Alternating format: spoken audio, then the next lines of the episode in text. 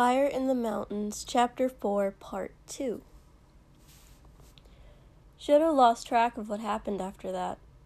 Ida took him inside, and he just barely managed to make his feet work so Ida wasn't dragging him along. And at some point, Shoto became aware that Ida was following a woman. this way, babies, this way, she was saying brightly. Shoto rolled his head a little and saw someone flouncing along in front of them. And then Mina was at his side, slipping herself under his free arm, and she and Ida really did carry him then. You're gonna scrape his feet up, Shoto heard Katsuki say furiously behind him. He's too tall. Kiri, go be Mina. Fuck you. Stop worrying about me. Shoto heard himself hiss, gravel in his voice. His internal filter was just gone, burned up like so much ash. Mina let him go. Kiri took her place, and Shoto's feet left the ground. I'll need your help, Katsuki grumbled. He nearly incinerated you, Blasty, Mina countered back. No one can see. Shut up and let me help you. I can walk. You've got a broken ankle, d- you dumbass. Ha! Shoto barked. My lord, Ida said, totally scandalized. Shoto didn't care. He was thinking back to the fight, trying to pinpoint. He had turned the ground to ice. Katsuki had gone down hard and then flung himself up into the air. It must have happened then, or maybe just before. Maybe that's why the ice had tripped him. It didn't matter. Shoto was just satisfied he wasn't the one with broken bones. Oh, an ankle! Perfect! I can test a healing baby! Mina, don't you let that freak show touch me. Katsuki said very seriously. Give me one of your potions. I don't have any made, Mina said. I didn't think you two would actually try to cremate each other during Shoto's welcoming celebration. Shoto, give me your potion. Mina can make you another. I'd sooner gift it to my father, Shoto hissed, which in his head was quite the insult. But he could tell it didn't really land the way he wanted to because Katsuki just hissed, Fucking daddy's boy. Shoto was dragged into an unfamiliar but very large room and deposited by Ida and Kiri on a high, table like bed pressed up against a wall. Shoto sagged backwards and then groaned in annoyance because Katsuki was placed beside him, and Shoto truly couldn't escape, could he? Let's see, let's see, the unfamiliar woman was saying.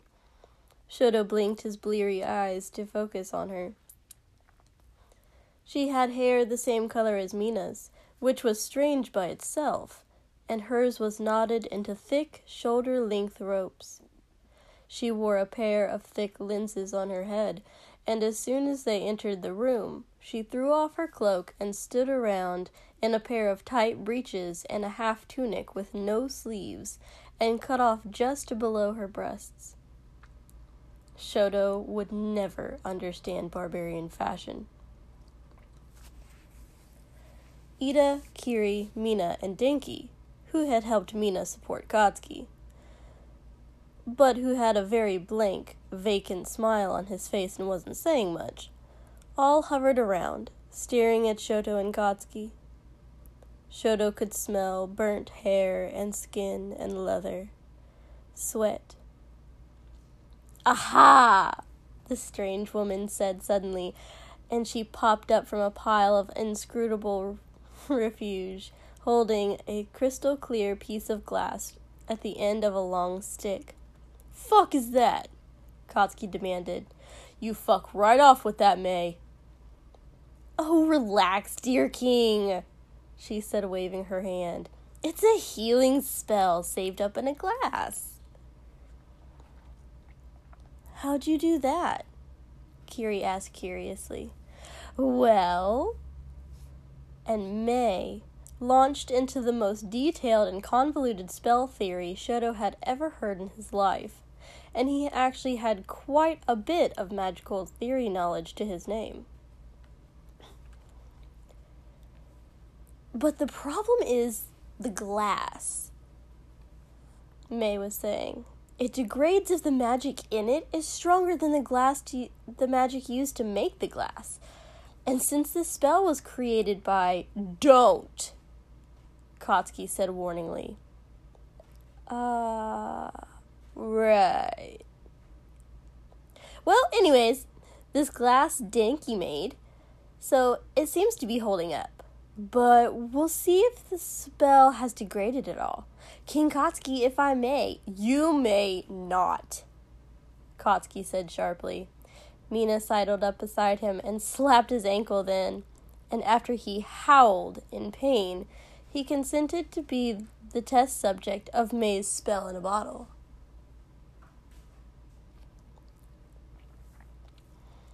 It healed his ankle, but not much else. May frowned quizzically. Hmm. Well, it was a rather severe break, but really, I'd expect Ocha. No! Katsuki yelled furiously. Uh, spells, May went on, to take care of most of your superficial injuries as well. After that, May took inventory. You have frostbite she told Shoto in interest, looking at the tips of his fingers and his toes in his ruined boots. Shoto knew. The parts of him that weren't so frostbitten, they were just burning, were and were absolutely freezing, and the parts of him that actually were burned were just very confusing. Facial fracture, broken nose, she listed when she tapped Shoto's cheek and a spear of pain shot through his head. He realized he'd been watching everyone through one eye and hadn't even noticed. The other was swollen shut. May's hands moved down over his chest and she said, mm, A rib or two as well. You took a pounding, didn't you, Prince? Katsuki snickered. How's that ankle? Shoto snapped. Fine now, mostly. Katsuki said a little sulkily. Burn, burn, another burn, a scrape, and more burns, burns, burns, May sung. Well, I know just how to fix you. Now, let's see your damage, my king. Katsuki didn't have any more broken bones.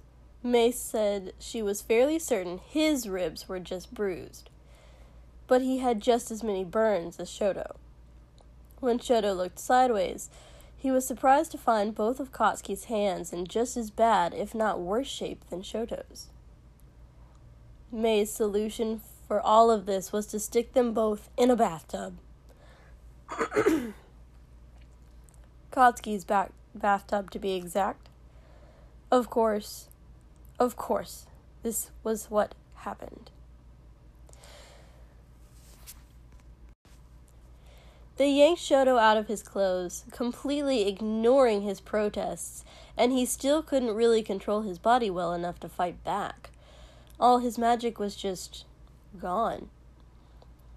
Katsuki bellowed and raged too about how he could undress himself, he didn't need help. He was fine. And then Ida and Kiri were, under May's instructions, carefully lowering Shoto into the water, which smelled differently than it usually did and was much darker. Katsuki climbed in a moment later, one hand on Mina's arm. Denki started taking off his tunic, and Mina and Kiri both grabbed him, no, no, no, you don't, you idiot. Not you. And they pulled him out of the room. May looked like she intended to stay, but then Mina grabbed her by the back of the tunic, and suddenly Shoto and Katsuki were all alone. Again. Why did this keep happening? Shoto was hurting too badly to really think about it. The hot water was too hot on his burns, and it felt boiling on his frostbite. Katsuki had been holding his hands above the water just like Shoto was, and Shoto watched him grimace and put his hands under the bubbles, only making a tiny hiss when he did it. you should, he muttered, voice tight. Shoto glared at him. fuck. It'll help. Shoto actually choked in pain when he did it, squeezing his eyes shut so hard it hurt. But Katsuki was right. After the first horrible spike of agony, it all tapered off. May had poured something, several somethings, into the water with them. Whatever it was, it was helping. You've never done this before, Katsuki said a little smugly. Shoto didn't notice, however, the way the gravel in his voice seemed softer somehow. His words slurred a little, and he sunk lower into the water. And then Shoto felt it too a wave of exhaustion and relief at the dwindling pain so powerful it made the room go a little blurry. Done what? Go all out? Katsuki said. You don't know how to pace yourself. Shoto tried to glare, but it didn't work so instead he experimentally dunked his face in the water. He got watery oil up his nose, but then he threw his head back against the rim of the tub. His face actually felt numb. There was still the bone deep ache around his eye, but his skin didn't feel like it was flaking off anymore. we could work on that, Katsuki said, Fuck, he sounded drunk. Work on. I'll help. I'll help you. We can. I don't need your help, Katsuki. Shoto grit out. I don't want anything from you. I hate you. Shoto stared at the ceiling, and Katsuki was very quiet for a long time. I don't hate you. Shoto lifted his head. He wasn't, he hadn't really asked if Katsuki, but feel bad for you. Katsuki slurred. He was staring at the ceiling too, just like Shoto had been.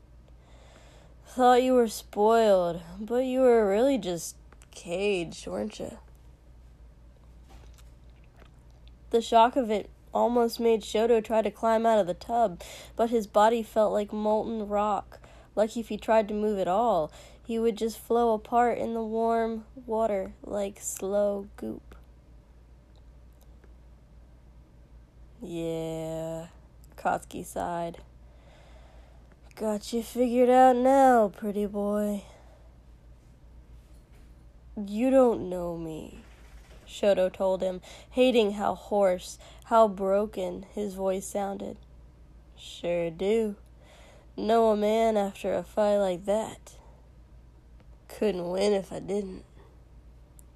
No. Uh huh.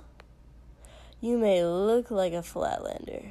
You may talk like one and stick your pretty prissy nose up like one, but you've got Outland in your guts, Prince. Never seen anyone who fights like you. Shoto said just so Katsuki would stop talking and saying what he was saying. Katsuki shrugged his shoulder without lifting his head. Shoto dropped his head back too. I'm the best. Katsuki said.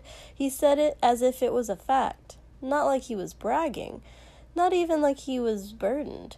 He was just. was. Best chance we've got.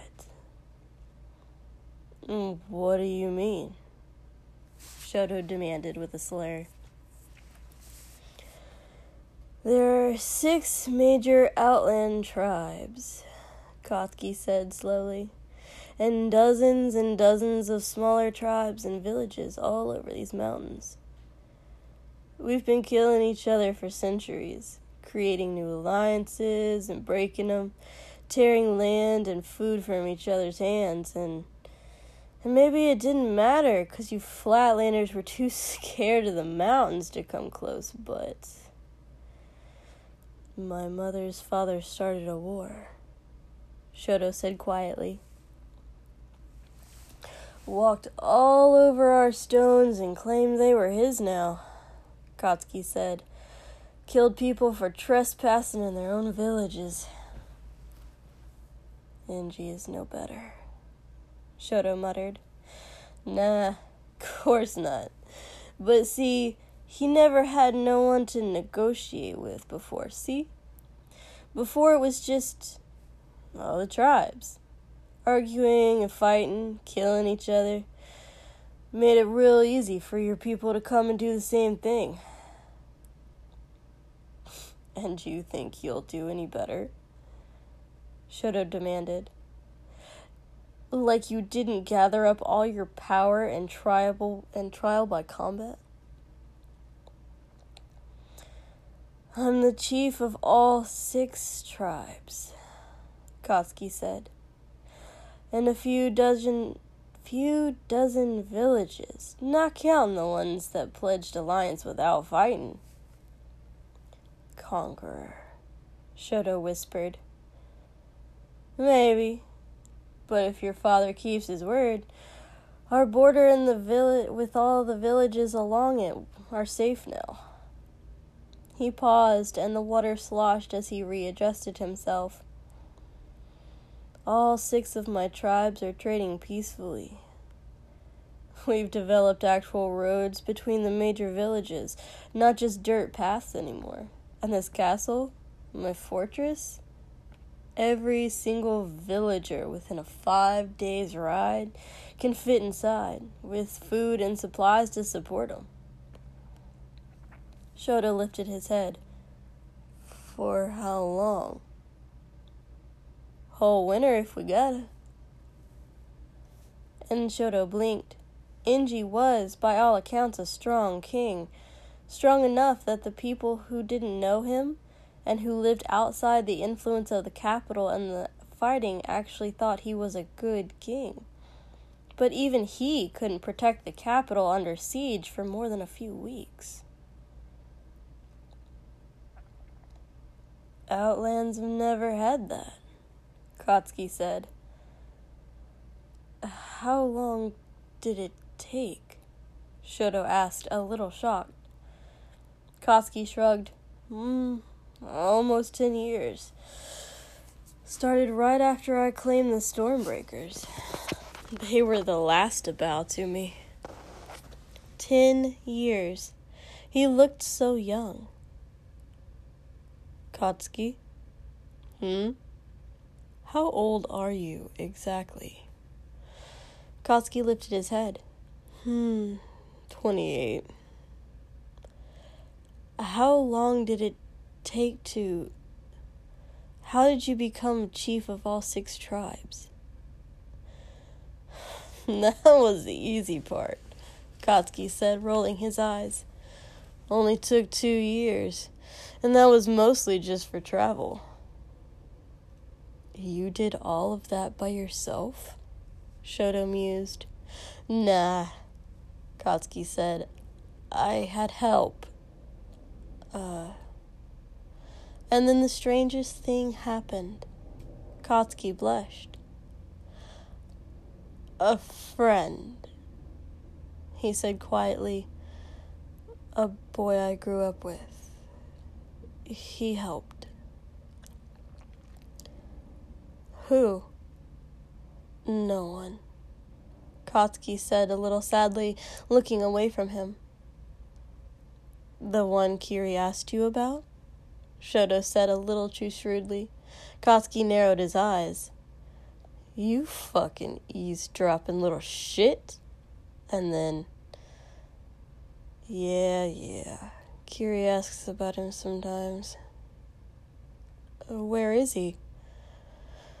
Home, I guess, Katsuki said, with his wife.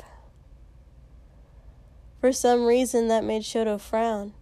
Maybe it was the way Katsuki's voice was so bland when he said that, the way he seemed to strip it of any conceivable emotion at all. Kiri helped too, Katsuki said, and then he grinned. We got from place to place a lot faster after we met him. I like him, Shoto said with a sigh. He didn't mean to. He truly didn't. His brain felt all fuzzy, too relaxed, too empty, like his magic had drained away and there wasn't anything else that could fill the gaps. Everybody likes Kirishima, Katsuki said with a little sigh of his own. he lives to make the people he loves happy. Don't think this would have happened without him. Shoto snorted because that admission didn't seem like something Katsuki would actually say. It seemed important that he had. He's got a way of making a man see the bigger picture, Katsuki said sleepily. What picture? Katsuki grinned without opening his eyes. I told you, becoming chief was the easy part. But I didn't much have any plans after that. Just wanted to win. Kiri and Kiri showed me that there's not much point in having power if you don't use it to keep powerless people safe. Can't be the best if all you are is strong. You are nothing like I thought you'd be, Shoto said flatly. Every word Katsuki spoke seemed a paradox, an impossibility. Kings didn't speak this way. Katsuki laughed. Probably was back then. Probably still am. Somewhere. Kiri and Mina and Denki don't know though. Shit, shit, shit. He really cared about them, didn't he? He really, truly loved them. I. How are we feeling now, babies? Shoto nearly leapt out of his skin when May came charging back into the room, alone this time, and whatever Shoto had been about to say was lost to the bubbling water. That is the end of chapter 4. I hope you enjoyed. Next will be chapter 5. so, yeah, look forward to that one. I hope you enjoyed.